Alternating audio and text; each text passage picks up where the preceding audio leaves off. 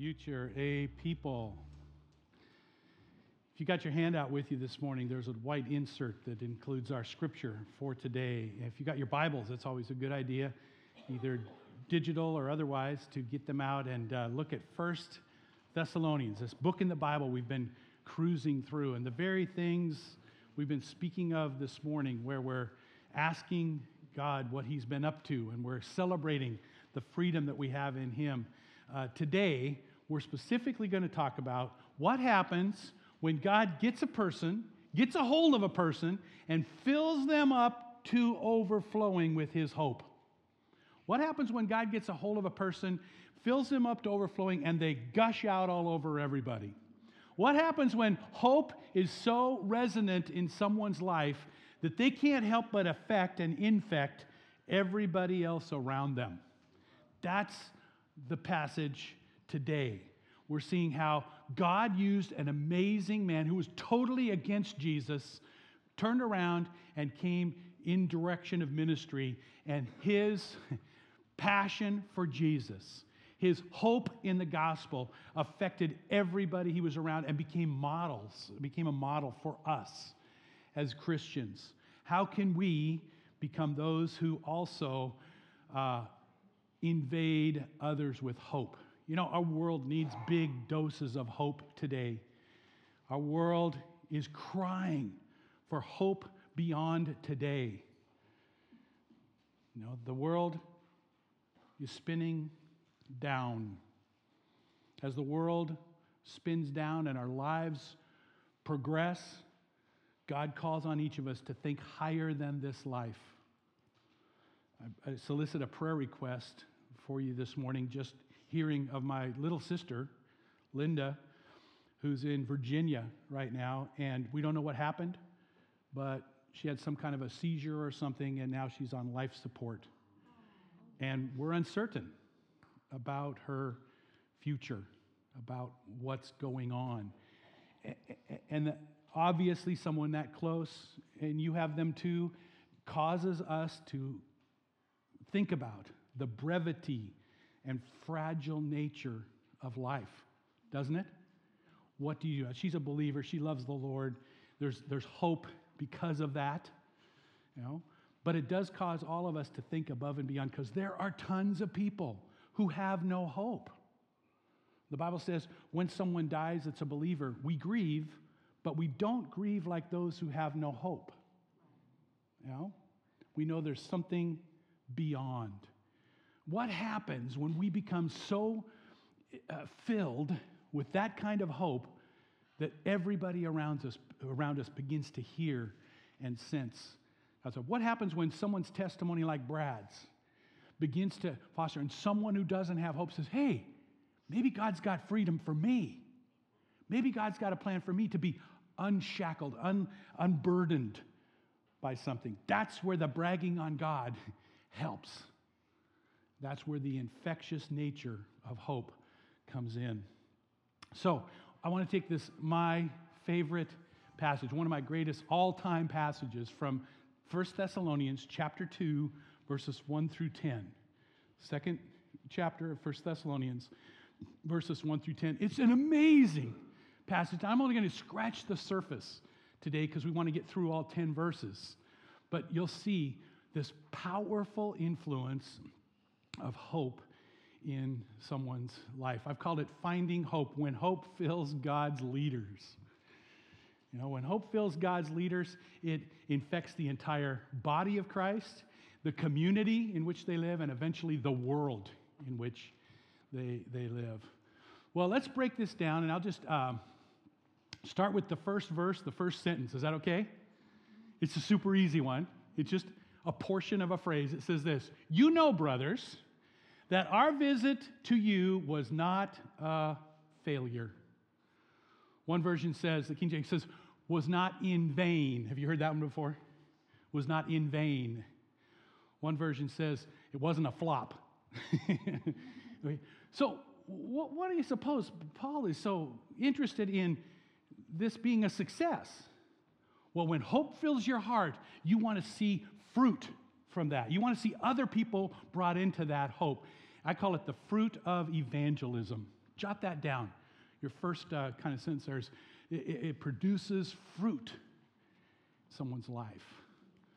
The fruit of evangelism. See, when God fills your life with hope, you can't keep your mouth shut. There's this sense in which you want to share with others. Psalm says it this way it says, Unless the Lord builds the house, they labor in vain who build it. Unless God watches over the city and guards the city, the watchman guards in vain. That's the idea. Unless the Lord's involved, we're in trouble.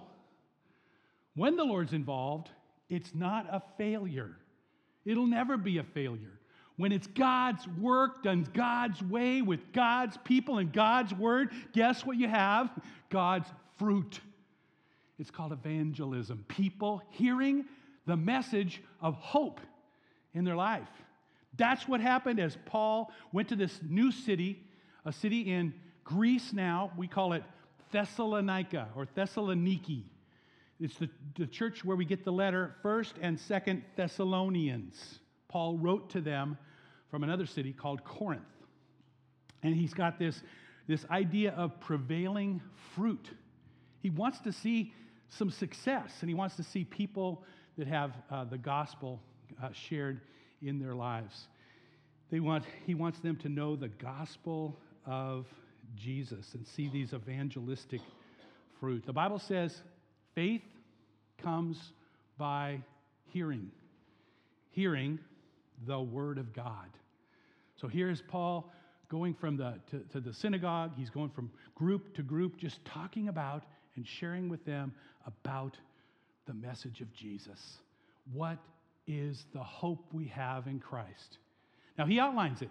In 1 Corinthians, he says, This is the gospel the life, death, burial, resurrection, and ascension of Jesus. In a nutshell, that's the gospel. See, in the life of Jesus, we learn how to live our lives in the most productive way. That's good news. In the death of Jesus, we have the opportunity to have our sins totally cleansed, totally forgiven, obliterated. In the death, burial of Jesus, and the resurrection of Jesus, we see his victory over sin, and it proves that he was who he said he was. And in the ascension, we have the opportunity because he says, I go away and I'm coming back. See, that's the gospel. That's the gospel in a nutshell the life, death, burial, resurrection, and ascension of Jesus. He said, This is the good news. By the way, how are we doing at speaking out the Word of God, the good news? Has our culture so quieted us, made us so shy? I don't know if I want to say anything. I might get judged. Well, look what happens to the Apostle Paul when he opens his mouth. He is successful, but it ain't easy.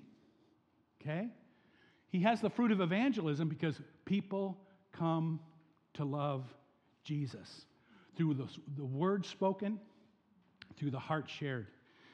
Second part of this fruit is even more incredible. God doesn't just save people for the future, what that video was about earlier. He, he saves them for the right now. And he builds character into their lives. He calls it the fruit of the Spirit. Yeah. Galatians 5, chapters 25, verses 22 through 23. For the fruit of the Spirit, some of you guys know this love, joy, peace, patience, kindness, goodness, gentleness, faithfulness, self control. This is the fruit of the Spirit that God produces in our lives. It's not just coming to Christ, it's becoming like Christ. Are you catching that? Now, that's where hope is born. We don't just come to Christ and say, Well, now I got my ticket punched to heaven. We come to Christ, have hope for the future, but we say, We've got hope for the now. We've got a life of fruit of the Spirit. It's visible, it's identifiable, and we can actually become fruit inspectors. Inspecting our own lives, of course, that's where it starts, but even looking around.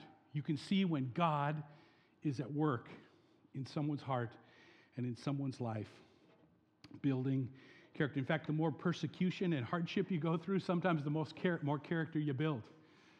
Things like James, who said, Count it all joy, one of the fruit of the Spirit. Joy, my brothers, when you encounter various trials and tribulations, knowing that the testing of your faith builds endurance. So we have this fruit of the Spirit, fruit of evangelism. One more the fruit of discipleship. The fruit of discipleship.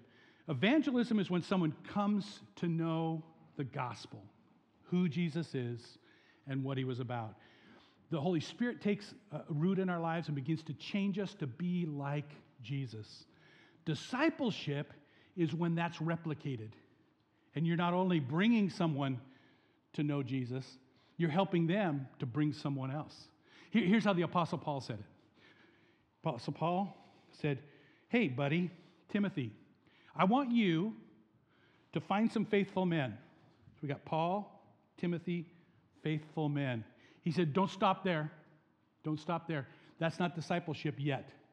He said, I want you to find some faithful men who will be able to teach others also. Are you catching this?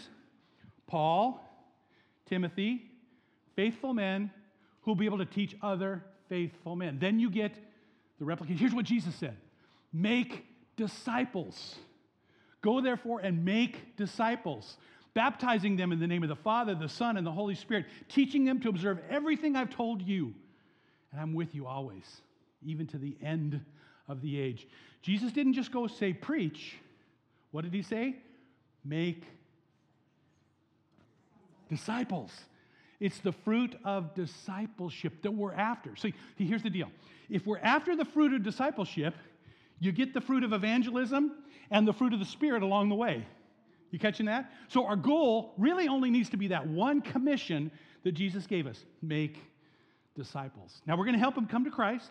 We're going to help them grow in Christ. That's what it's all about. What is that? Connect, grow, serve, and go. The go is all about show, uh, showing it to others and allowing. So, one more thing about fruit. You guys might remember this. John 15.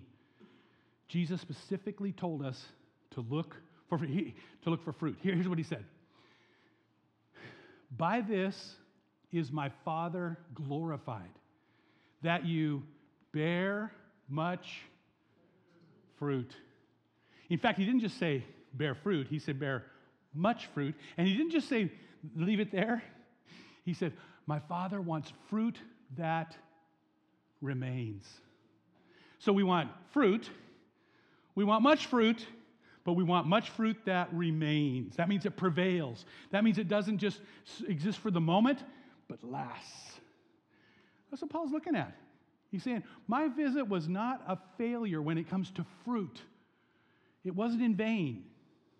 It wasn't for no good reason. It was for a purpose, and uh, the Lord was at work. Paul, Paul seemed to be so excited, so eager he said, When I meet the Lord, I don't want to have run my race in vain. Because I want to run with purpose, not as someone beating the air, but with a goal in mind. What's the goal? Get as many people, as many men, as many women, as many boys, as many girls as we can on their way with hope in their hearts, like we've got. He didn't save us for our own good, He saved us for others' good. He saved us so that we could be part of his gospel teaching in the world. So I got to ask you the question Are you overflowing with this hope to such a degree that others around you are seeing your fruit? Others around you are becoming fruitful. Others around you are bearing fruit. If not, it's a good day to start. If not, it's a great time to team up with someone else and become those hopeful those that are bearing fruit. So, they produce fruit. This is the tough one now. This is where the character gets built. Persevering. Persevering. This is when you say, when a person is so filled with God's hope that when opposition comes their way, they press right on through it. It doesn't slow them down. In fact, it pushes them forward they persevere. Let's, let's just read this. We had previously suffered and been treated outrageously in Philippi. As you know, but with the help of our God, we dared to tell you his gospel in the face of what? Strong opposition. For the appeal we make does not spring from error or impure motives, nor are we trying to trick you. On the contrary, we speak as those approved by God to be entrusted with the gospel. We are not trying to please people, but God who tests our hearts. You know, we never used flattery. We never used flattery, nor did we put on a mask to cover up greed. God is our witnesses, our witness. We were not looking for praise from people. Um, we were not looking for praise from people, not from you or anyone else, even though as apostles of Christ, we could have asserted our authority. You see, when hope is in your heart, when you are filled with God's hope, you're going to press through challenges, press through problems. You're going to press through constant opposition. In fact, that might be the, the phrase for the moment. Hope presses through. Is that one good? You, you could repeat that with me? Hope presses through.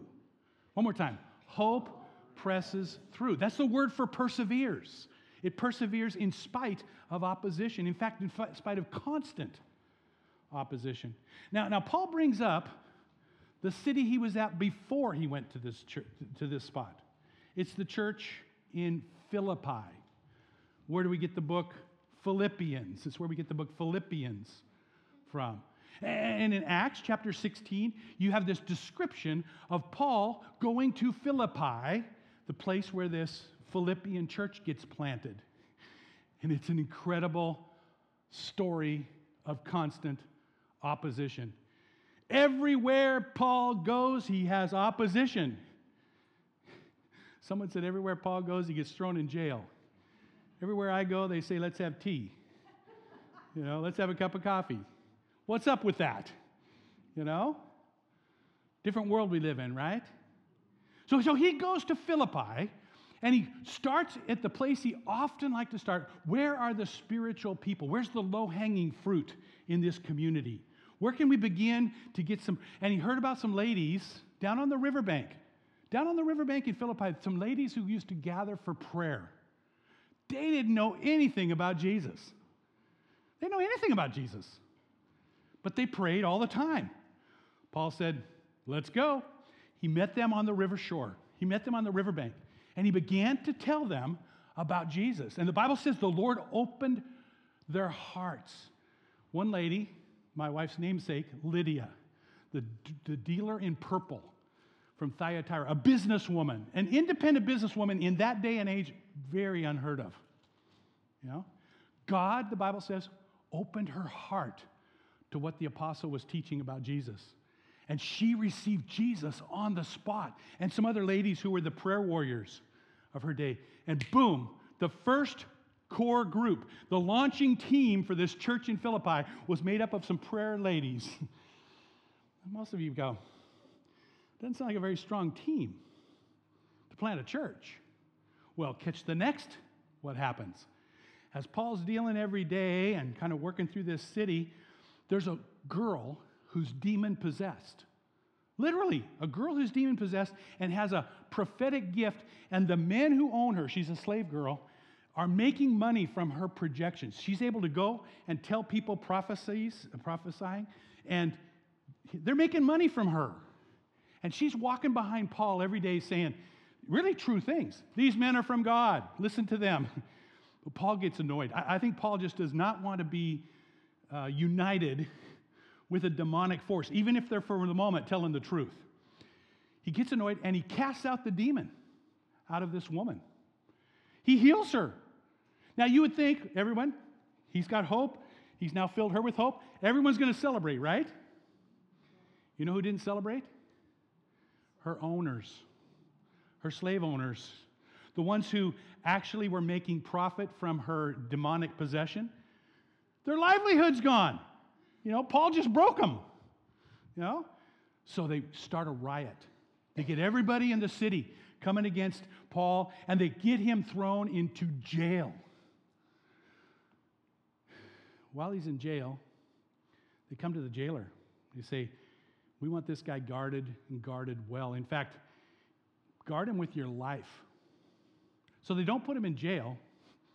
They put him in the inner jail of the inner jail. They put him way inside, and they put his, his feet in stocks, you know, like we taught, say stocks and bonds, not the kind that are financial, but he's bound with this.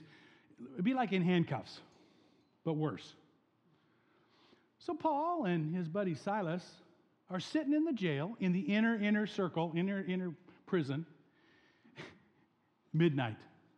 They've already been beaten so bad their, black, their, their backs are bloodied, their backs are raw. What are they doing?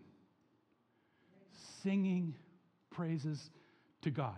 Now, this is just, just camp out there for a minute. Beaten with rods, thrown in jail, incapacitated. What are they doing? Now, that's why I say this guy was so filled with hope, he was gushing out. Or the, the jailer is listening to this hope coming from their singing and amazed at what he's hearing. God does a miracle, as big a miracle as you see. He has a miracle where the earthquake destroys the prison, but not any of the prisoners. That's kind of tough, isn't it?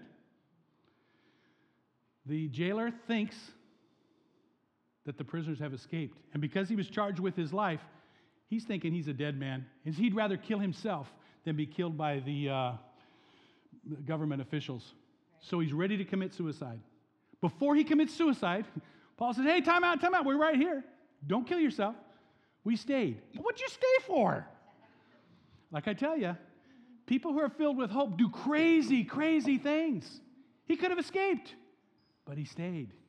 And here's the question the Philippian jailer asked question that people are asking all around us if we're aware. He said, What must I do to be saved? All of a sudden, this miracle and Paul's open hope life was such a testimony to him. He's like, I want some of that. What do I have to do to get saved? What do I have to do to get that in my life? Wow. As this question took place, Paul began right there. He told him about the life, death, burial, resurrection, and ascension of Jesus. He preached to him, the Bible says, Jesus. And he, came, he said, I want some of that. Can I receive Jesus? In fact, he got the torches out, went up to his house, got the entire family, and said, Come on, you got to hear about this. Come on. And he brought the whole family around so Paul could teach them all. In fact, it says that night, that very hour, first thing the uh, prisoner guard did, prison guard did, he ministered to them. He washed their backs. He ministered to them. And then Paul, the Bible says, baptized them into Jesus. I mean, sometimes we think, well, you got to know a lot before you get baptized. No. You got to know Jesus lived, Jesus died, Jesus was buried, Jesus rose again, and Jesus ascended. That's the gospel. Okay? He preached that in a few minutes, a few hours, we don't know how long. And that night, the Philippian jailer, his wife, and family received Jesus. The, the hope in their lives began going up just like it was in Paul, just like it was in the others. So, so now you got this core group of women on the shore that were prayer warriors, a demonic girl who's now got the demon cast out of her, and you've got and you got a Philippian jailer and the family. What a core group, huh? Let's start a church. What do you think? You think they're going to get along? Huh? Really diverse, right? But that's the interesting thing. When God's involved, when hope is at its greatest, God builds people into each other's lives, and the differences don't matter. The Bible says, In Christ, therefore, there is neither male nor female, Jew nor Greek, slave nor free.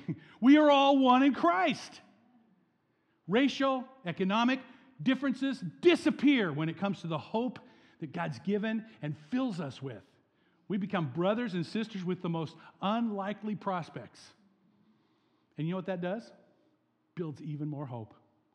Our world looks around and says, We can't get along. How, does, how do you do it? Christ, the Lord Jesus Christ. It's the only way. It's the only way it works. And He gives us that opportunity. So, constant opposition was, uh, was upon them. And you could see how this, this uh, preaching and prison was pressed out as, as hope pressed through in Philippi. Um, he also mentions that his motives were questioned. And you got to persevere when people don't trust you. You've got to persevere when your motives are questioned. Anytime you're going to want others to have hope in, in their lives, your, your motives will be, will be questioned. In Paul's case, he said uh, this was the most important thing to him that motives matter. See, a lot of our behaviors that we do, external behaviors, they can be doing the right thing for the wrong reason. And here he's saying, What I did was not springing from impure motives. He says the word for impurity there is, is porneia. It's the word we get impure sexual motives. Because people were doing that in that day, just like they are now. Sexual trafficking was huge. Impure motives. He said, I wasn't doing anything for impure motives. He says, uh, nor was I trying to trick you. So I wasn't trying to trick anybody. I was trying to be as open as I, on the contrary, they spoke as those approved by God. So there was error, impure motives, trickery, and he says, I wasn't trying to please men, but please God.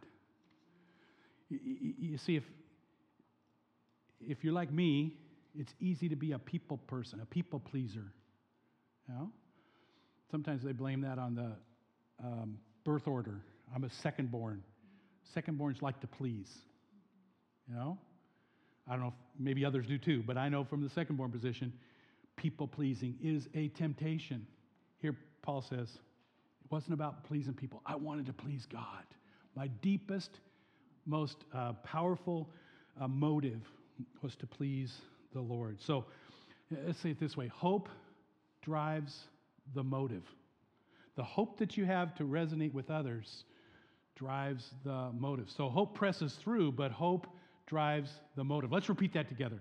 Hope drives the motive. One more time. Hope drives the motive. And motives, we would say. One more leadership decisions. You see, that's what he's doing. He's making leadership decisions as he goes through this. He says, We never used flattery. What's flattery do? It's one of those manipulative, manipulative things. He says, I did not use flattery because it could be conceived of as manipulative. He says, I didn't wear a mask to cover up greed. You know, in this day and time in the world, um, they used to have one man dramas. So they do a whole entire play with one or two people, and they would pop up different masks to play different parts. The mask had little handles on them. In fact, you know the, the two drama uh, mask signs, the frowning face and the happy, that comes from this era and this time. In fact, in another book, the, the Apostle Paul says, Take off your masks. You know, because people were doing that, putting on masks to fake it. And Paul's saying, I did not put on a mask around you. I tried to be as real and as sincere and as genuine as possible. That's a leadership decision. And what happens when someone's genuine, genuine and realistic? The hope can't help but get out. People are, are drawn to that kind of authenticity.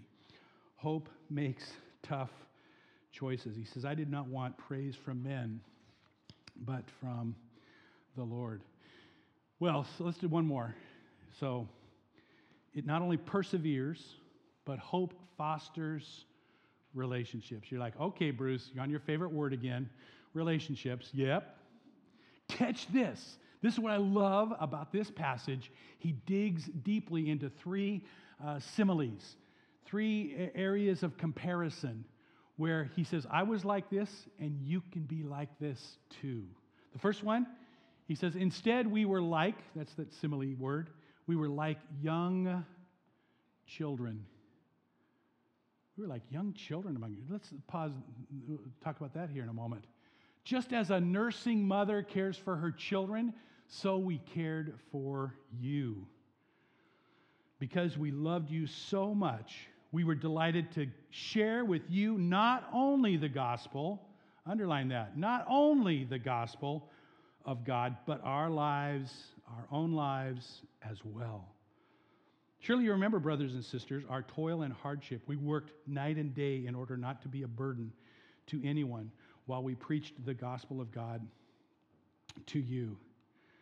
You are our witnesses, and so is God, of how holy, righteous, and blameless we were among you who believed. For you know that we dealt with each of you as a father deals with his own children, encouraging and comforting and urging you with lives uh, to, to live lives worthy of God who calls you into his kingdom and glory.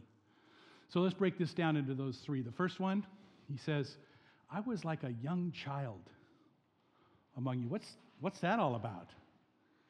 We, we, we tend to be like the disciples who kind of shooed the young children away and said, Let's get to the adult stuff. Come on, let's get to the real important stuff. Remember what Jesus said? Don't you dare chase those children away. And then he looked at the adults and he said, If you don't become like them, you're never going to see the kingdom of God.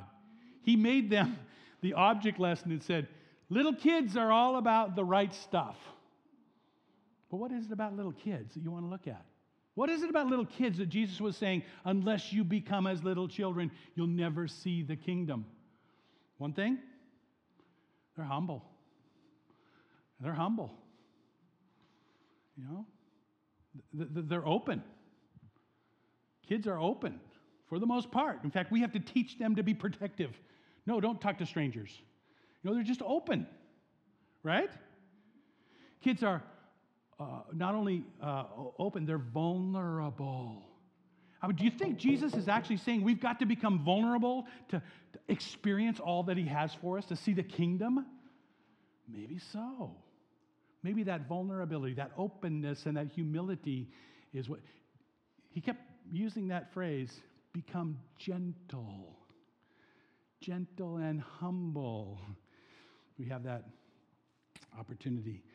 In uh, the passages that talk about leadership, they use the word humble and gentle over and over and over again. If you're going to be an elder in the church, you've got to be humble and gentle like a child.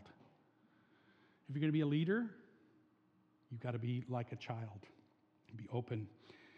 That way, kids are always looking for new things. Kids are always open.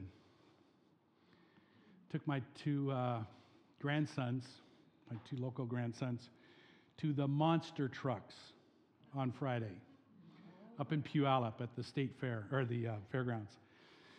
Four and a half year old and a six and a half year old. We had earmuffs. We had ear, you know, we had ear protection because these monster trucks are loud.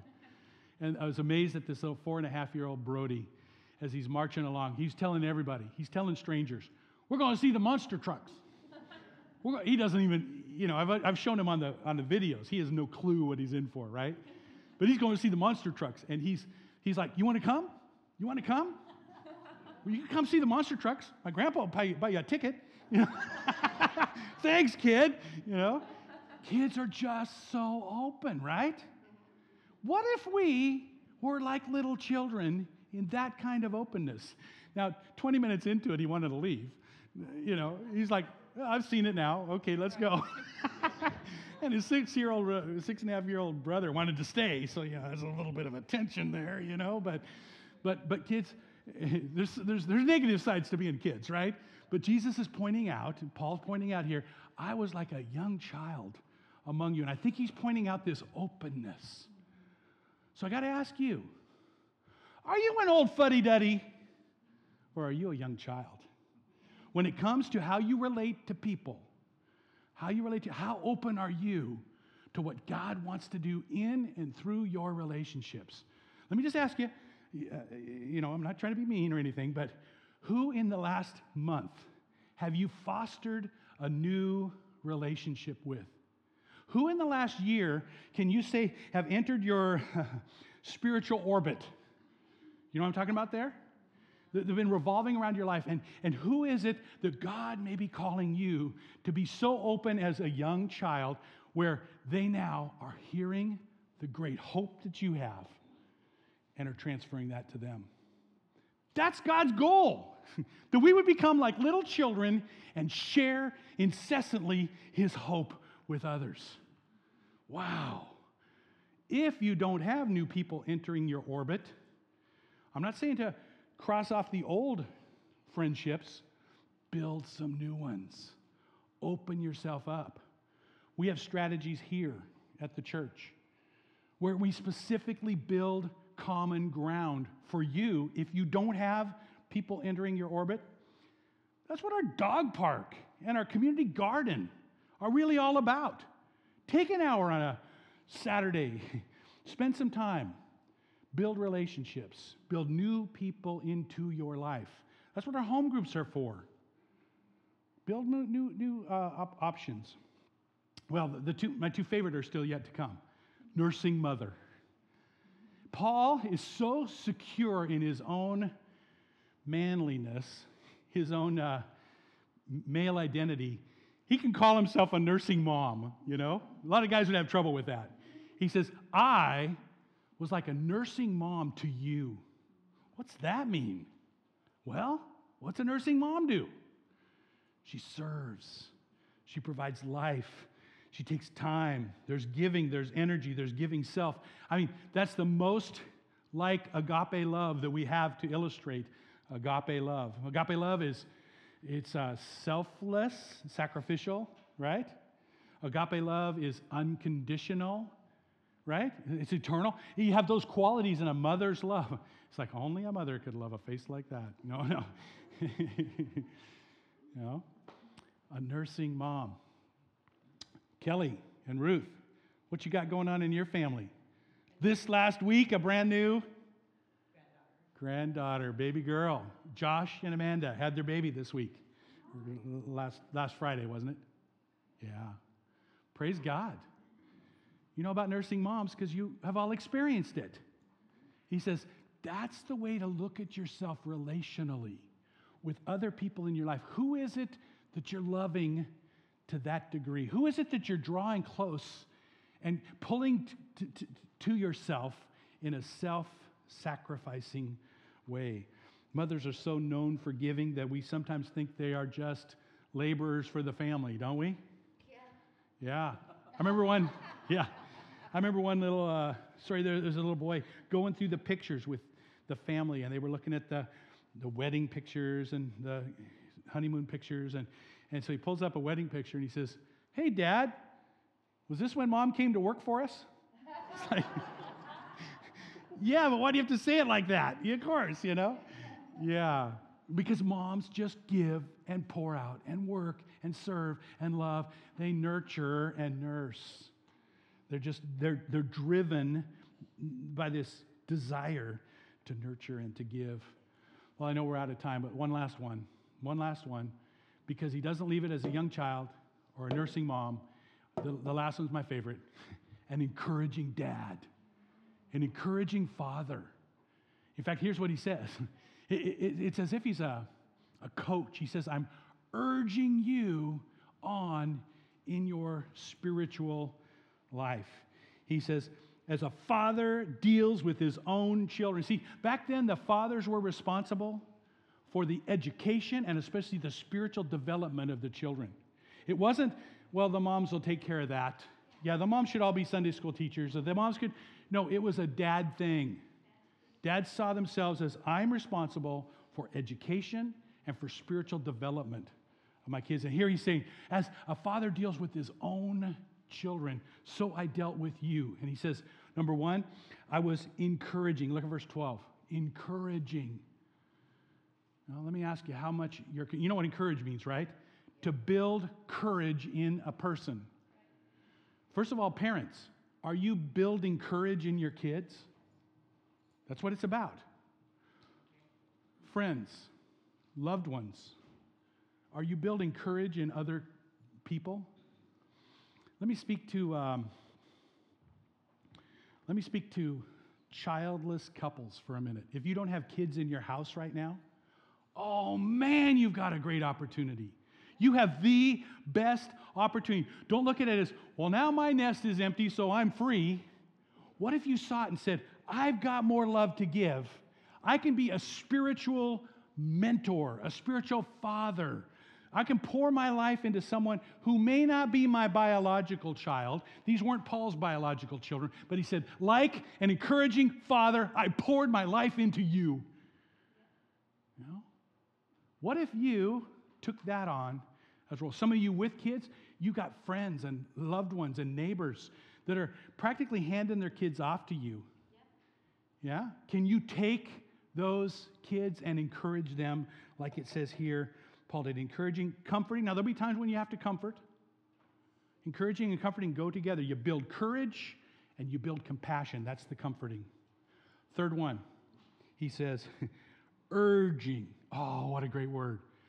Urging you to live lives worthy of God. I think of the word for coach here. Coaches, he's coaching them, saying, Come on, you can do it. Instead of saying, Go do it, he's saying, Come on, let's do it. That's the urging. Come on, we can do this. Come on, let's get on the track of filling up with God's hope to such a degree that it pours over into everyone else's life. And as God does that, He gives us the strength, the mercy we need, the encouragement from examples like this, the blessing that He promises, like young children, like nursing mothers, and like encouraging dads. You may not have had an encouraging dad, you may not have had a nurturing mom. Now's the time to reverse that. Now's the time to change that. And some choices you and I make on an everyday basis will allow us to do that. So, hope causes us to persevere, hope causes us to produce fruit, hope causes us to foster healthy relationships with others. So, examine what God's calling you to do as we build on filled hope in our lives. Think about choices and the um, road less traveled.